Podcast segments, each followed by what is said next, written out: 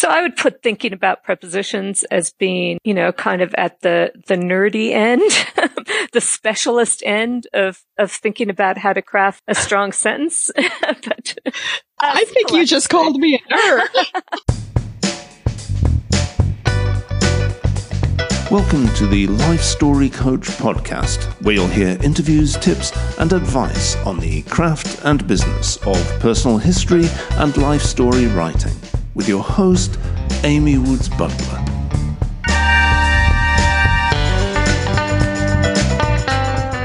Hi, guys, welcome back. If you're new to the show, this is where we talk about growing our life story business. Clients come to us because they want to record the stories of their life, their memories, and reflections. They want to have that to share with their kids and their grandkids and with future generations. And they need our help writing that life story book or creating that video or audio. Well, you might have noticed that there was no episode last week, and that was because I took a little time off to spend with my girls. I have three kids, and when I started my life story business, The Story Scribe, back in 2010, I had two kids in grade school and one just going into high school. And oh my gosh, time flies. Um, so now, as of this fall, I have one daughter who is a fresh college graduate working in Chicago, and I have two kids in college. So my middle one is a sophomore, and my youngest just went off for her freshman year. And this is the first time, you guys, in almost 23 years that I have not had the day to day responsibilities of being a mom. Um, it's very strange. It's been a weird transition. But when two of the three kids decided to come home for the long weekend last weekend, um, it was Labor Day weekend, I, I did not want to be in front of my computer. Um, and we had a great time. So that was the reason for my absence. Um, and I know I'm a little late getting this one out. I've had some technical difficulties. Um, the audio is pretty darn clear on the interview that you're going to hear today, but it did get a little um, wonky at the end, so I had to cut off a bit of the end. Um, but we have a really good interview for you uh, with Helen Sword. She is a woman that I discovered when I read her book called The Writer's Diet, and I knew that it was some very practical advice that all of us life story writers in particular could put into action very simply. Now, a quick heads up she graciously offered a signed copy of her book. And so I'm going to run a little contest. If you want to be in the running for winning this book, go over to thelifestorycoach.com and look for episode 32. That's this episode. And in the show notes, you'll see a link right at the very top on how you can register to win that book. And just a quick introduction Helen Sword is a scholar, a teacher, and a poet, and she's been published widely on modernist literature, higher education pedagogy, digital poetics, and the topic of today's conversation, writing. She received her PhD in comparative literature from Princeton University, and I have to tell you all, that was something that I didn't know until after I interviewed her. That gobsmacked me. Um, comparative literature was something that I wanted to do earlier on, um, when I was right out of college, it was one of the things that I thought about doing. And the fact that she got her degree in that, a PhD nonetheless from Princeton, that's just very impressive. And she's such a smart cookie and so down to earth. So, she's also a professor and the director of the Center for Learning and Research in Higher Education at the University of Auckland in New Zealand. But she also travels around doing all kinds of workshops for students and faculty on writing. Um, and she does these all over the world and she happens to be in Boulder now, which is where I talked to her when we had our interview. So without further ado, here's my interview with Helen Sword. Welcome to the Life Story Coach podcast, Helen. I'm so happy to have you on. Well, I'm really pleased to be here. Thank you for inviting me. Oh yeah, I'm I'm really excited about this. I love reading writing guides and y- you have such an interesting take on what you've done. But first, can you start by telling the listeners a little bit about your background and why you've decided to make a specialty out of helping people improve their writing? Sure. Well, I started out as a literary scholar. I have a PhD in comparative literature, taught in an English department for a long time and still do a little bit. Um, but at some point I moved into working in faculty development, which is more working with academics to try to improve their teaching. And that meant that I started reading um, research also in, in higher education as well as in literary studies.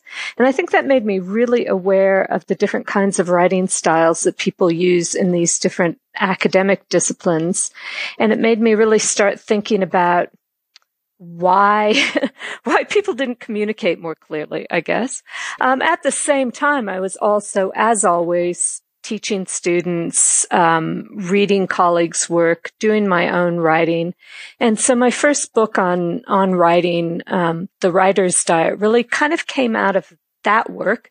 I was just trying to figure out how to help people write better sentences was what it came down to. And one of the things that I observed was that as people spent longer in school, particularly like advanced undergraduates and people just starting grad school, their writing often got worse rather than better. Hmm. you know, their sentences got longer and longer and the words got more and more sort of jargony. And often they're praised for doing that because that is kind of the secret handshake into the discipline in some instances. And so I was just trying to show that you can say the same things often in about 60% of the words. Um, I'm not the first person who has done this, but with the writer's diet, I developed a particular algorithm to help people see if, as I put it, their writing is flabby or fit.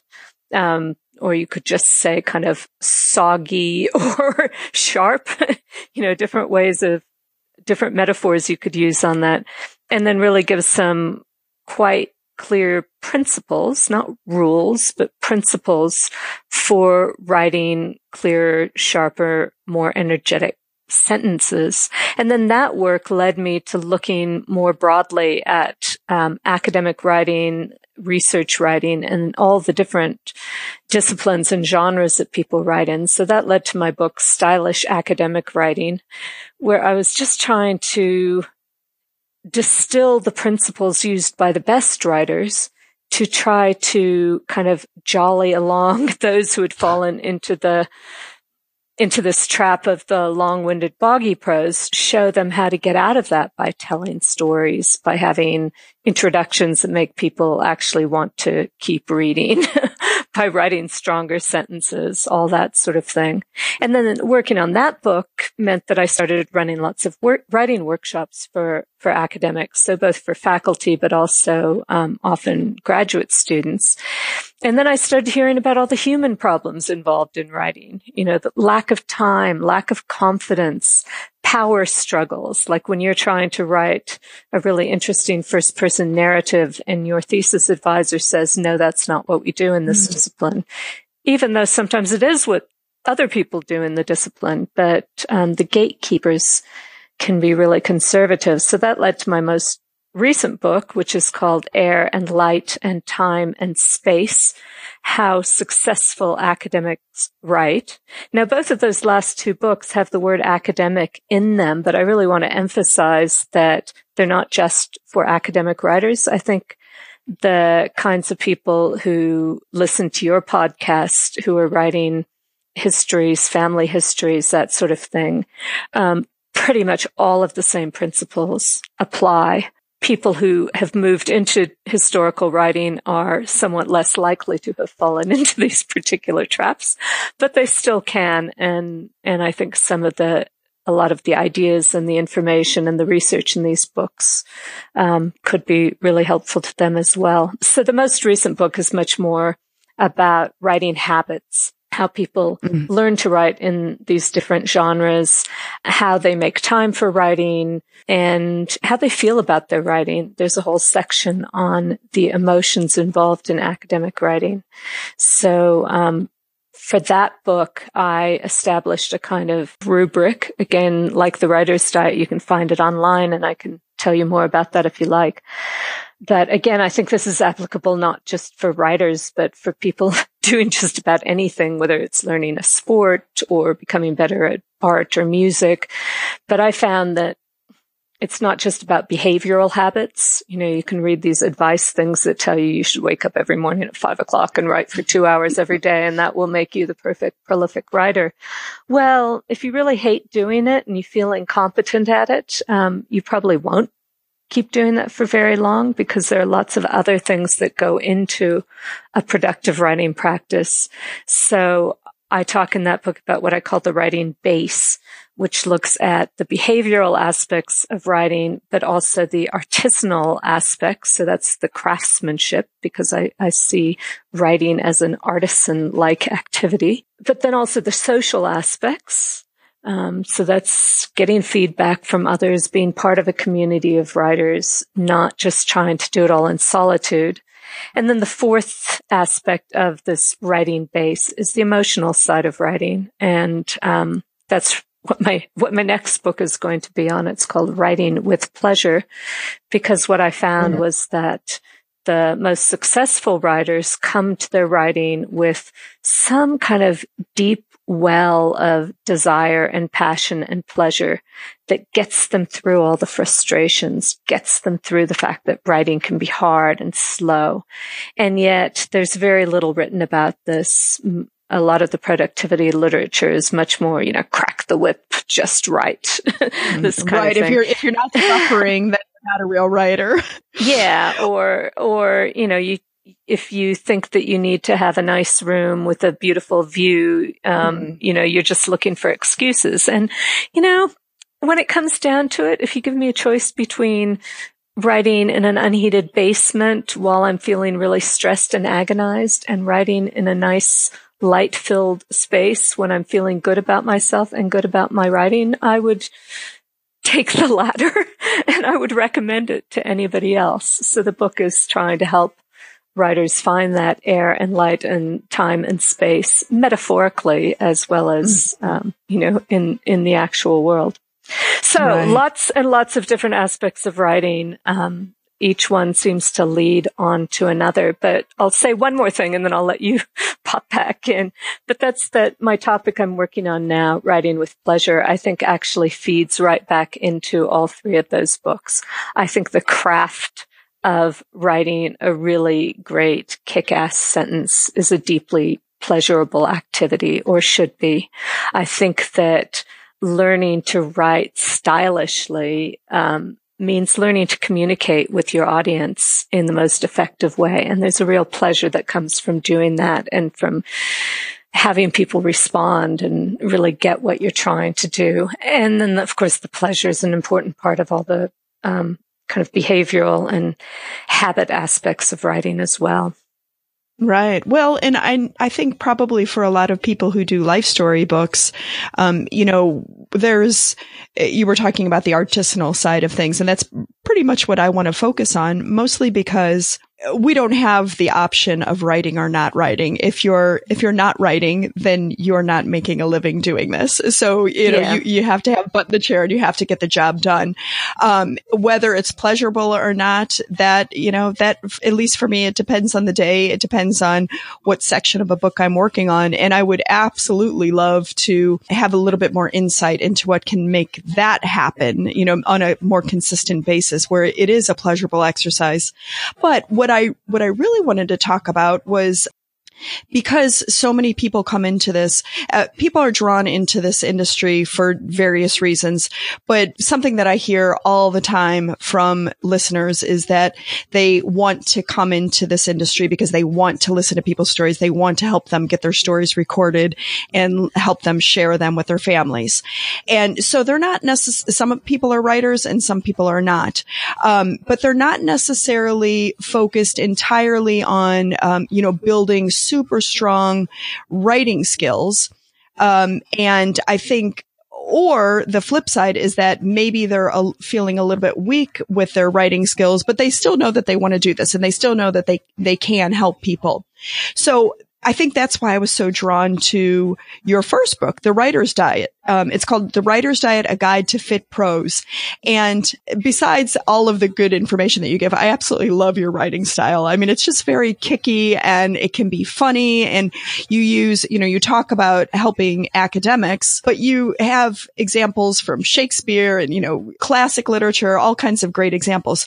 But the, the promise that you make to your readers in that book, and here I'm, I'm going to read, it's, you say this book will help you energize your writing, boost your verbal fitness and strip unnecessary padding from your prose.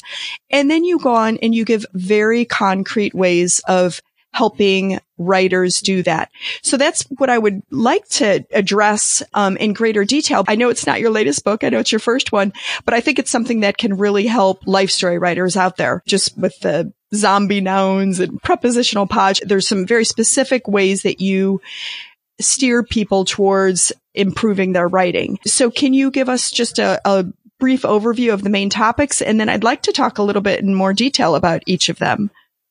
Yes, absolutely. And it all comes back to the same stuff. You know, I, I wander far away from style as I talk to writers and yet in the end it's all about sentences um, and I, right. I, like to think of, of sentences as being the bricks and mortar of building your your house of writing building whatever it is that you're producing you just are not going to do it if you go out in the backyard and take a few handfuls of mud and sit them in the sun to dry for a mm. bit and then start building your house you know it's all going to collapse um, sentences are like bricks that need to be shaped and set and fired and really worked, that's how you're going to get that strength. That's a different metaphor from the diet and fitness metaphor, but I think, I think they're both quite powerful.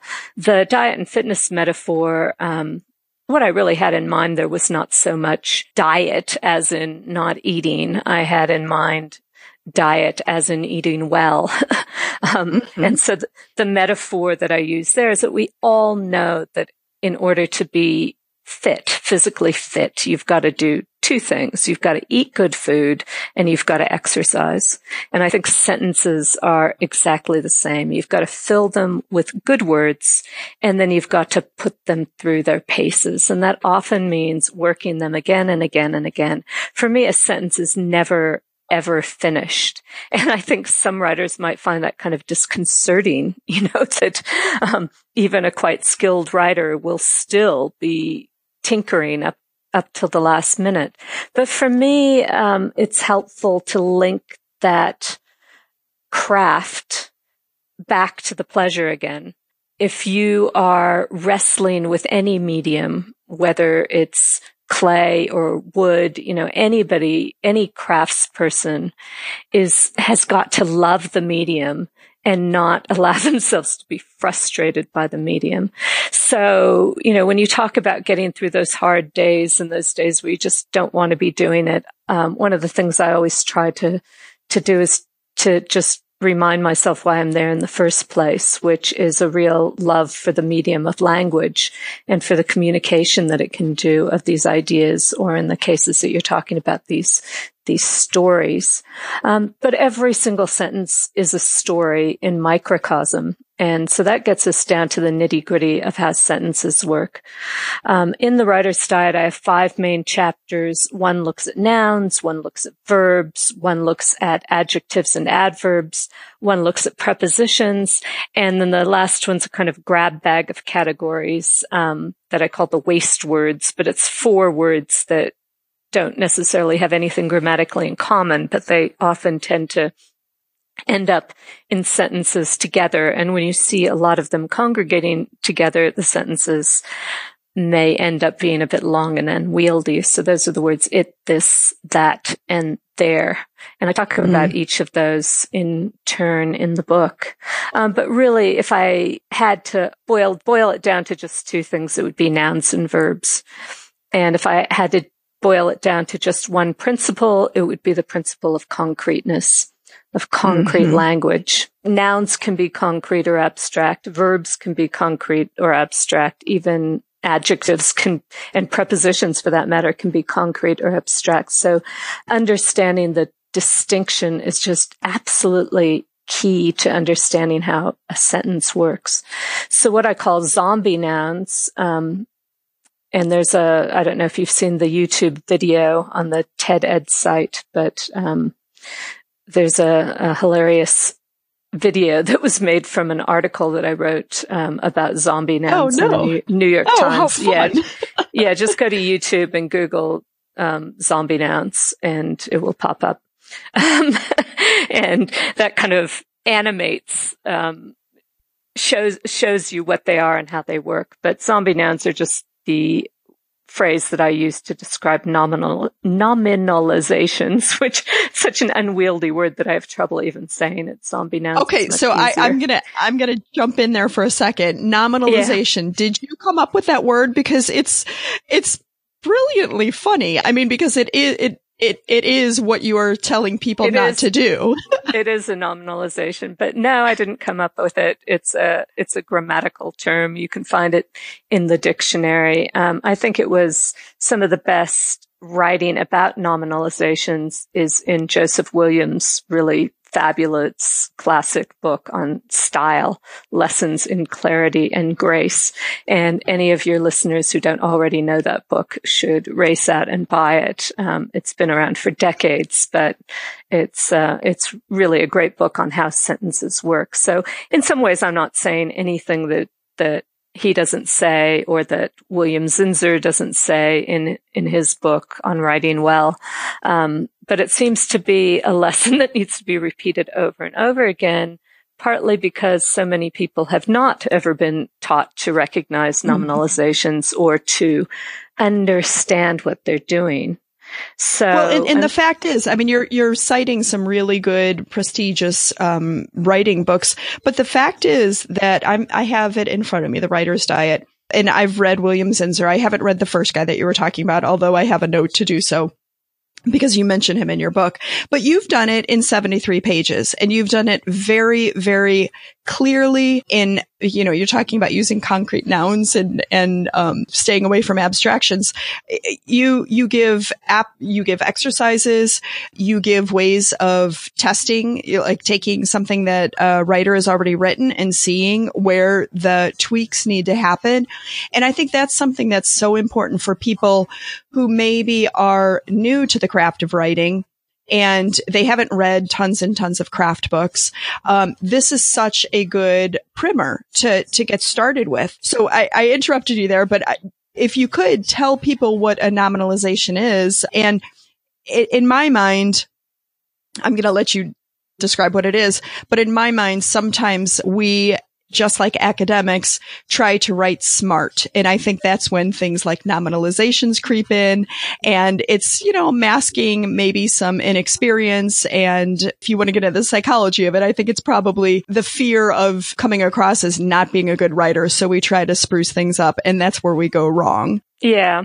And and sometimes uh, we we get a lot of that same kind of language in bureaucratic prose in mm. all kinds of different places, and sometimes it's just easier.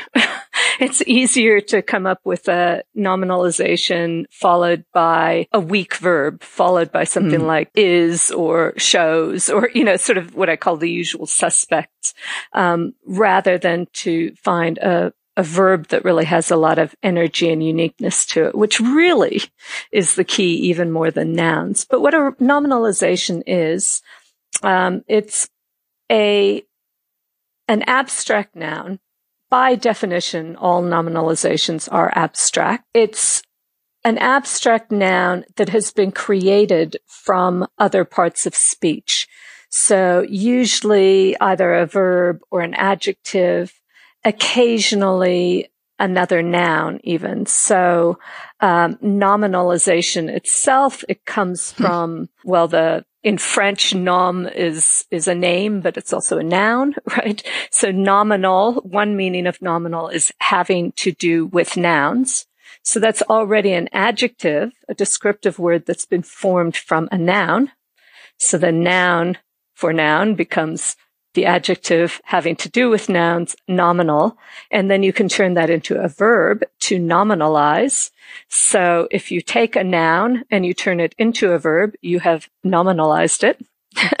and then a nominalization takes the final step of turning it into a noun by adding one of these endings, like in this case, T-I-O-N. So a nominalization is a noun that has been created from other parts of speech and nominalization as a process is a way of describing the process of creating nouns from other parts of speech. Mm-hmm. So it's mm-hmm. quite a, it's, it's a big word that's describing a, a, complex process. But the beauty of it, as you said, is that it's a word that enacts what it describes. Um, right. Um, a, nom- a nominalization is a nominalization that has undergone nominalization, right? So what's wrong with nominalizations? Well, nothing at all. We use them all the time. We need them. We need abstract language in order to communicate about ideas. So the word education is a nominalization. Does that mean we shouldn't use it? Of course not. It's very useful to be able to talk about education. But a writer who is using the word education in every sentence, sometimes more than once, might want to think about the verb that it came from, educate, which has mm-hmm. a kind of mm-hmm. energy to it that education doesn't have. Um, education or any abstract noun is something that we can conceptualize. We can talk about it, write about it, but we cannot visualize it. We cannot touch it.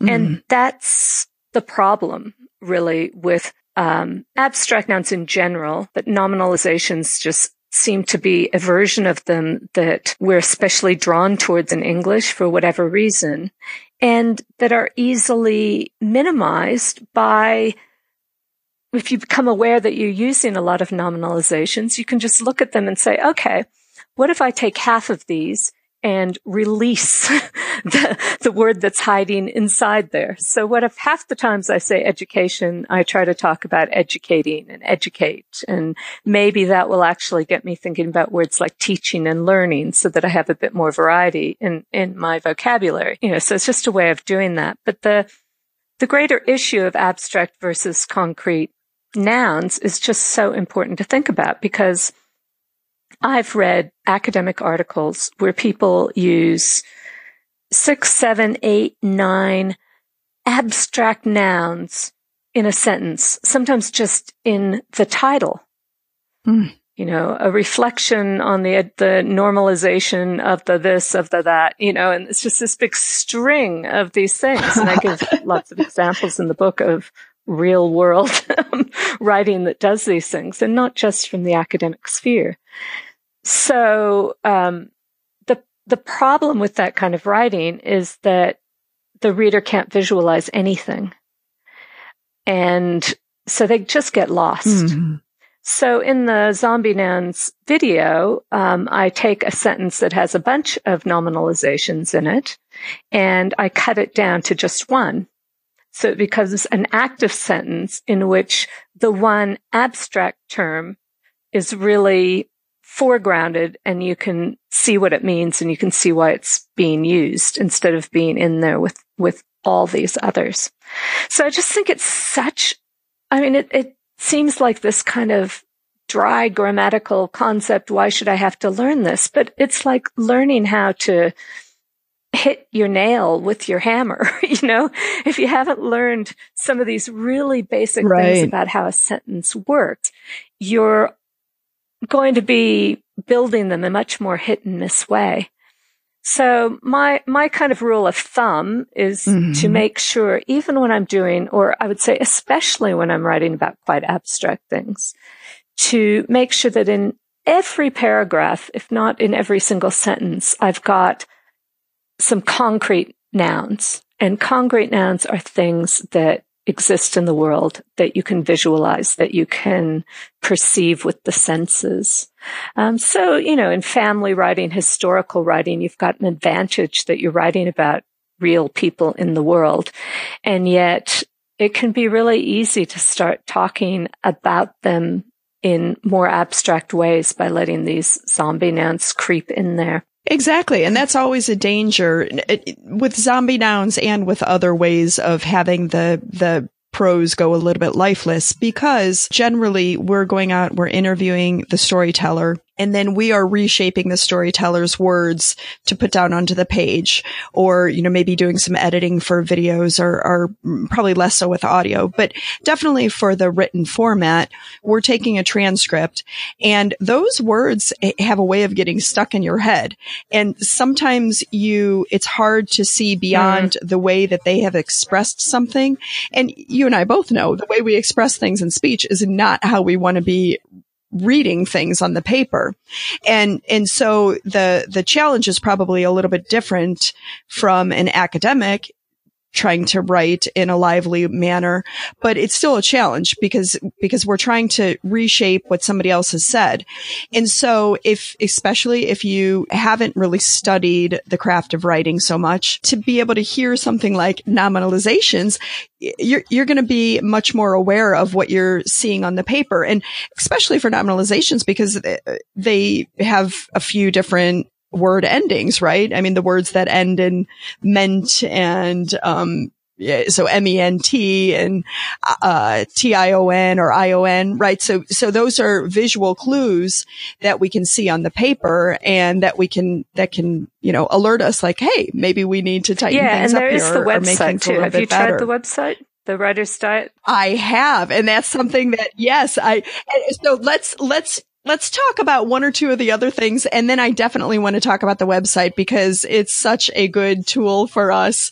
Um, so listeners are just going to have to wait and wait until the end and then we're going to talk about it. But okay. So I, am jumping around in the book a little bit, but, um, one thing eh, we all, you know, we have definitely heard to use um, strong verbs and uh, concrete nouns, but something that you brought up that I had never really heard before is that there's different mm-hmm. qualities mm. to different prepositions, and you, you also give a few rules, and I'm sure that these rules are meant to be broken if the need arises. But so I'm, I'm reading from your book again. Avoid using more than three prepositional phrases in a row.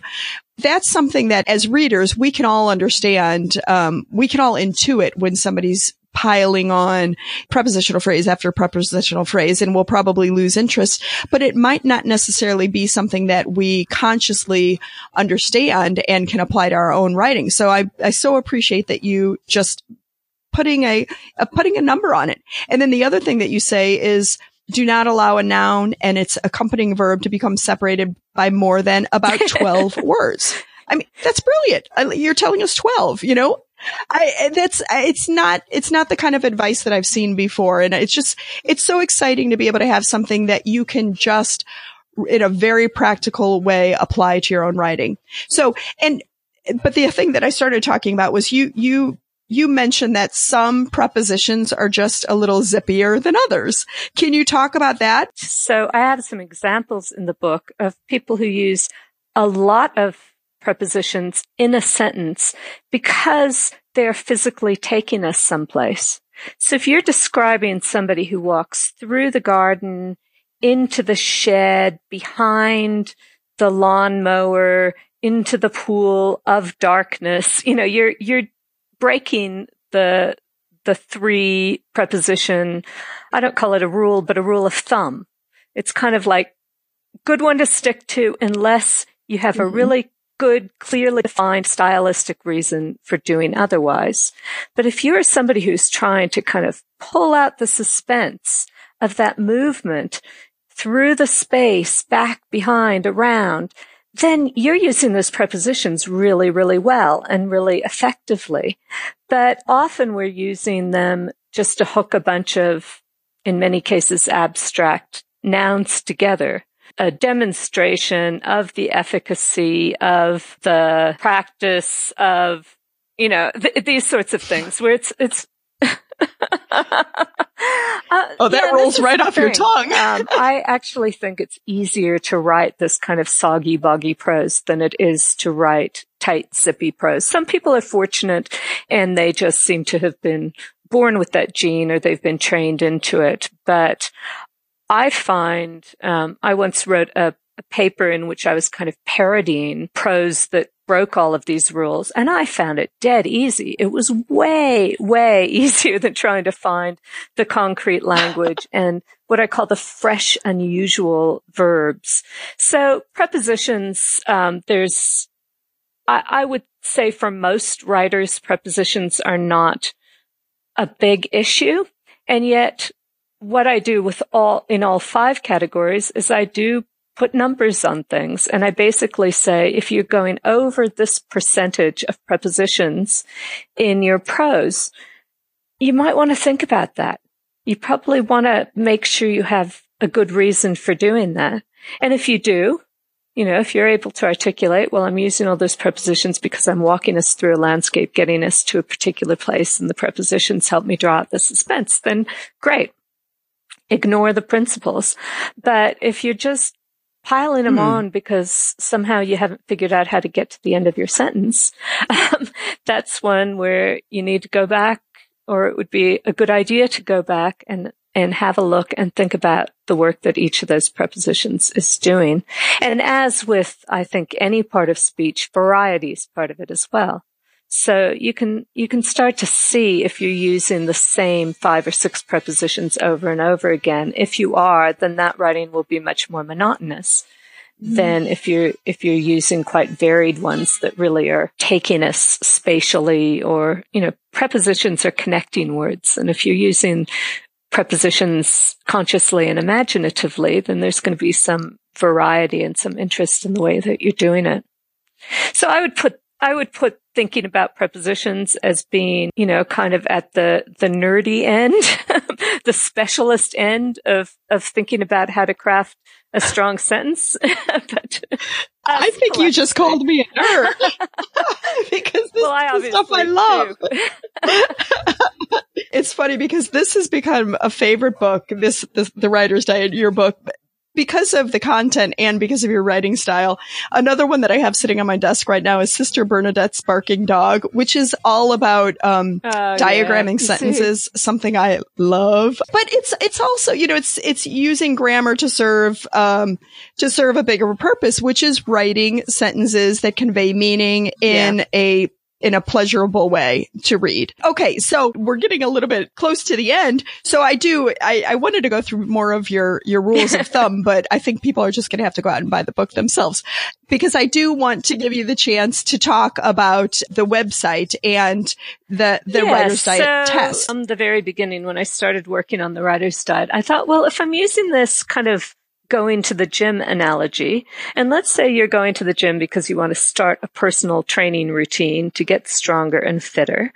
Your personal trainer is going to, you know, get out the calipers to measure the fat on your arm and they're going to make you do, you know, the treadmill test. They're going to oh. put you through your paces and they're going to say, here are some things where you really could could improve or where we'd like to see the numbers change and that will indicate your fitness.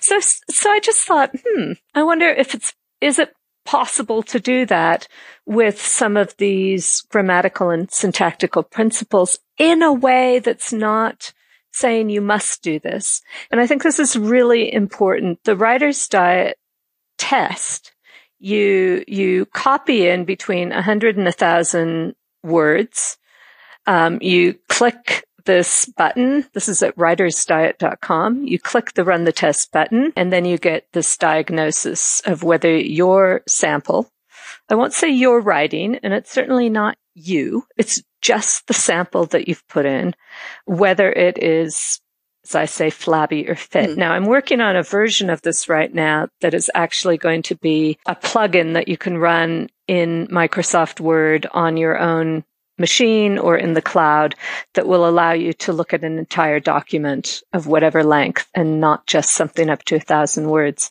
Um, it's turning out to be quite complicated to program, but we will get there eventually. And as part of that, I'm going to have some customization options. So anybody who doesn't like the words flabby and fit can rename it to red and green, you know, or whatever they want to. Um, apples and oranges. I don't know.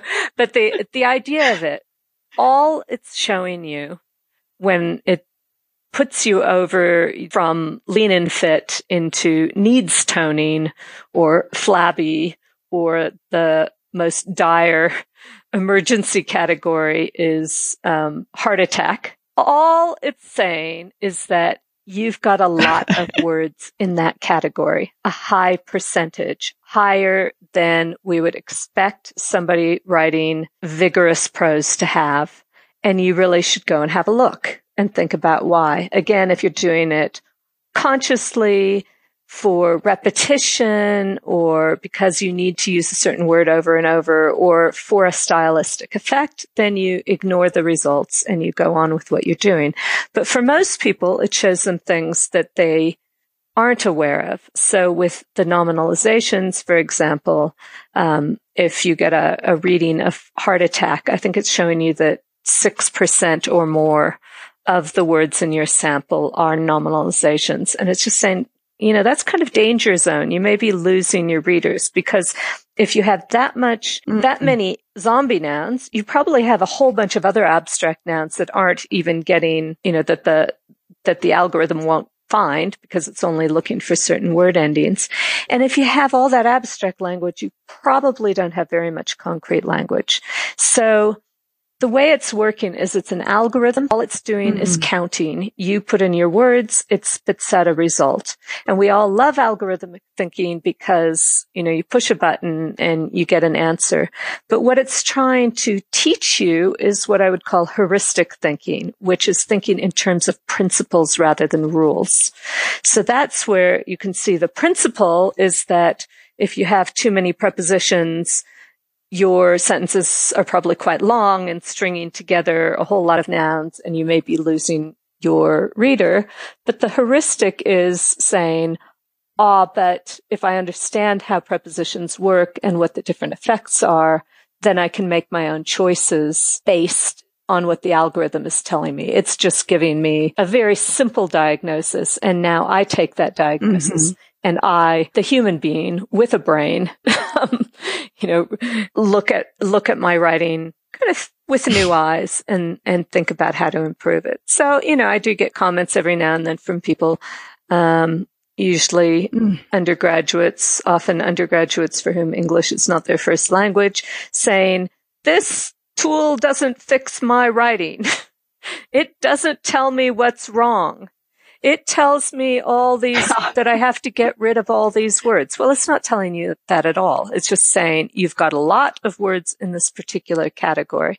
So the nouns category, all it's looking at are nominalizations. So that is nouns with any one of seven word endings and but the book and the website will tell you what they are. It will tell you how to identify them yourself. And you can even do the whole thing with just the book by counting and color coding. It tells you how to do that in the back.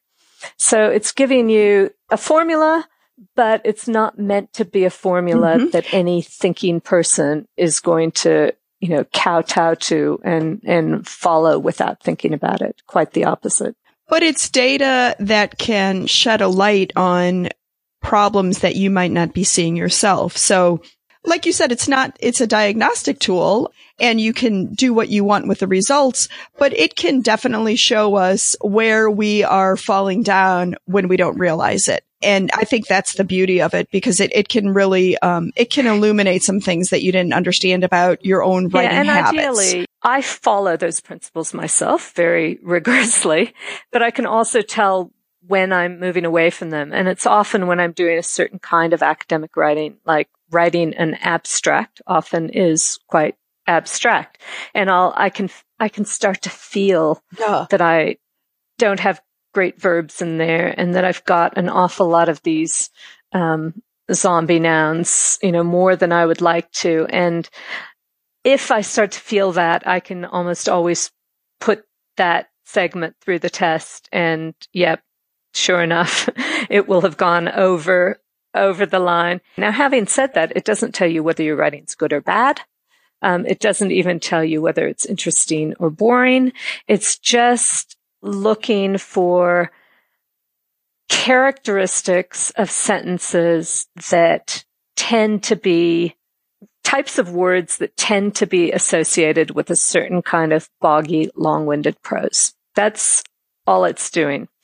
Um, but that turns out to be quite a mm-hmm. helpful thing to have a mechanism to do. Because what I used to do before I developed it is I would hand back students papers or sometimes colleagues draft articles or whatever. And I'd say, go through, circle all of the forms of the word to be. So that's all of those, um, is, was, were, you know, all of those, um, verb forms and get rid of half of them.